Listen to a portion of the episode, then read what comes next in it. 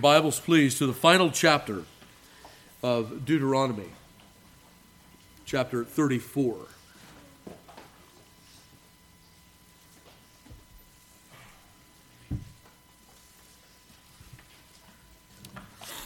Deuteronomy chapter 34, verse 1. Hear now the inerrant, infallible, and inspired Word of God. and Moses went up from the plains of Moab unto the mountain of Nebo, to the top of Pisgah, that is over against Jericho.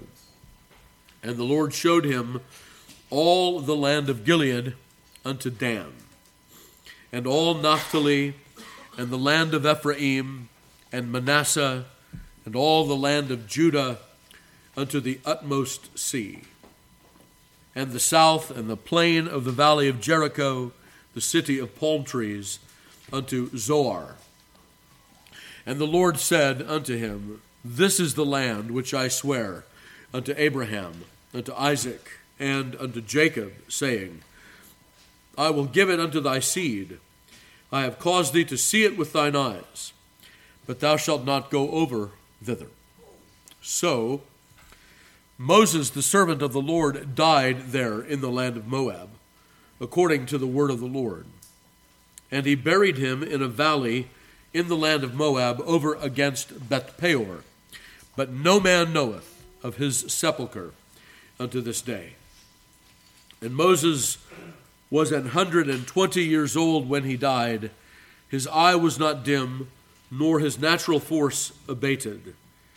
And the children of Israel wept for Moses in the plains of Moab thirty days. So the days of weeping and mourning for Moses were ended. And Joshua the son of Nun was full of the spirit of wisdom, for Moses had laid his hands upon him.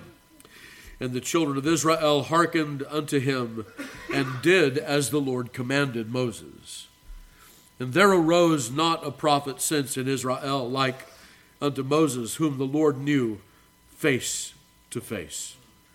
In all the signs and the wonders which the Lord sent him to do in the land of Egypt to Pharaoh and to all his servants and to all his land, and in all that mighty hand, and in, the, in all the great terror which Moses showed in all the sight of Israel. May God add his blessing to the reading and hearing of his most holy word. it's a little hard not to get choked up, isn't it? What a great man Moses was. What a wonderful man. And yet, what an imperfect man. We're reminded of that even in his death, are we not? So, several things to be said here in this uh, uh, concerning this chapter before we uh, uh move on to the sermon. First of all, it's difficult to know for sure. Uh, obviously, we cannot be dogmatic on this, but this chapter 34 may indeed be a chapter that was written not by Moses himself, but by Joshua and appended to the rest of the book. Certainly a possibility. Moses was a prophet. We even read in this passage here that he was endued with that same spirit that Moses had. So it is not a difficulty to say, you think Moses would write this? Well, maybe not. Maybe not. Maybe Joshua wrote it. It's not a difficulty, it's not an assault to the inspiration of the Bible or to the Pentateuch itself being a complete literary unit called the Five Books of Moses. It's not an assault to that at all. All right, so after the blessing, Moses has, can I say it this way, he has exhausted all of the duty that God gave him to do. The Lord has told him there's only one more thing for you to do, Moses, and that is to die. That's all I have left for you. That may be sad to us. For Moses, um, we, we understand that, that in, his, um, in his lesser days, he may have desired the land of Canaan overmuch. But it doesn't say any, anything in these final chapters of the book of Deuteronomy that Moses was anything but content with the arrangement that God had made that he would not pass over into the into uh, across Jordan into the land of promise. Actually, Moses was to be content with seeing the land, and the Lord didn't have to do that. but he did. He took him up to the top of Pisgah. By the way, if you ever visit that area of the world, you can go up to that same place. They've erected a sort of plaque there, and, and these, these uh, place names that are mentioned Gilead, Dan, Naphtali there's a plaque there. It's got arrows on it, and it points to all of those different places. You can sort of see what Moses saw, although it looked probably a lot different than it looks today. Um, but he took him up to the top of Pisgah, and he said, There's only one thing that I have left for you to do, Moses, and that is to die. But before that, he showed him that he is a God of promise and that they will inherit all the land that the Lord had promised Abraham, Isaac, and Jacob. And so the Lord reveals himself faithful, not only in that he will give them the land, but also in that although Moses will not be the one that leads them, uh, he will get to see it. Now, Moses is at this time 120 years old. Moses is going to die sometime, isn't he? This is the best place, according to God's economy, for him to die. This is the best way. He doesn't need to go into Canaan land. There, there will be a new leader, a vigorous leader, uh, a man who is endued with the same spirit that will lead them into the conquest of Canaan. It was Moses' job to get them there. And boy, didn't he! He did. He did in faithfulness. And the Lord honors that faithfulness by showing him the land before he, before he dies. Okay, so then Moses, the servant of the Lord, verse 5, died there in the land of Moab according to the word of the Lord. Um, Moses died.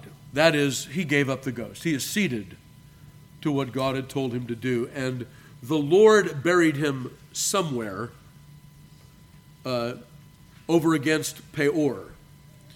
But no one knows where the sepulchre of Moses is. Uh, Joshua said, to this day and even to our day. No one knows where Moses was buried.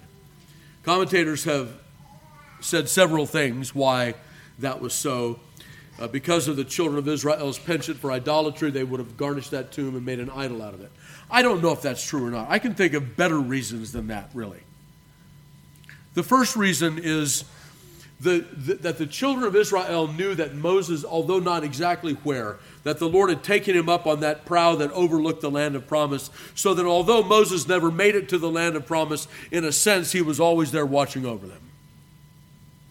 And they could remember, they could look up to Mount Pisgah and remember their deliverer who brought them out of Egypt and who taught them the, the statutes of God and who mediated for them and so on and who brought them right to that precipice of the land of promise. They could remember that. But the other thing I think is more important, and that is that Moses was the mediator, a type of Christ a prophet that saw God face to face, like our Lord Jesus Christ for all eternity was pros ton theon, right? Face to face with God. And so, as a type of Christ, then, they should not know where Moses' sepulchre is. Why? Because Christ doesn't have a sepulchre, right? He doesn't have a sepulchre. He is risen. And so, Moses, as a type of Christ, then, uh, his sepulchre shall not be known. It's geography. So then, he was 120 years old when he died. His eye was not dim, nor his natural force abated. Um, moisture is natural force. That, it's the Hebrew word moisture. In other words, Moses wasn't a dried up old bag. When Moses died, he had a vigor at 120 years of age that was uncharacteristic, so that we would know that Moses wasn't put out to pasture because he couldn't do the job. Moses was put out to pasture and brought to the end of his life because the Lord had brought him to the end of what he had prepared for him to do. That's why. So that we wouldn't be tempted to think that Moses didn't go on because he couldn't go on. He couldn't go on because God had said, This is as far as you will come, Moses. Now I, in my sovereignty, will give that leadership to another man. So I think that's what verse 7 is teaching. The children of Israel wept for Moses in the plains of Moab 30 days. uh, so that the days of weeping and mourning for Moses were ended. I think it is proper to honor those who have, uh, who have uh, taught us the Word of God, as we, as we learn in Hebrews chapter 13 and verse 7. And so I don't think this is an untoward mourning for Moses at all, more characteristic of the ancient Near East. And then we see that Joshua the son of Nun was full of the spirit of wisdom, for Moses had laid his hands on him, and the children of Israel hearkened unto him and did as the Lord commanded Moses. So Joshua then, and we see the Lord's succession plan, don't we? The graveyard, beloved, is full of indispensable people, at least indispensable in quotations. They thought they were indispensable. Certainly, if there was a man in ancient Israel that was indispensable, it was Moses, and not even he was indispensable.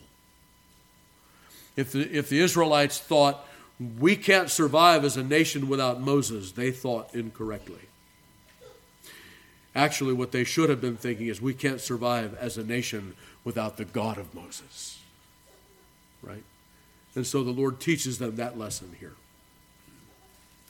Then we come to verse 10, and we have the epilogue uh, pertaining to Moses. And there arose not a prophet in, since in Israel like unto Moses, whom the Lord knew face to face. We'll remember Deuteronomy 18 and Numbers chapter 12. Deuteronomy 18 and Numbers 12. Write those down in your notes, look them up later. Numbers 12 is that passage where Miriam and Aaron got sideways with Moses because he married an Ethiopian woman. And the Lord says, Don't you realize I speak to Moses face to face? Any other prophet that I've ever spoken to in the world, I speak to them through dreams and visions and dark sayings. Not so with Moses. He stands face to face with me. Why then were you not afraid to speak against my servant Moses? He's a prophet par excellence.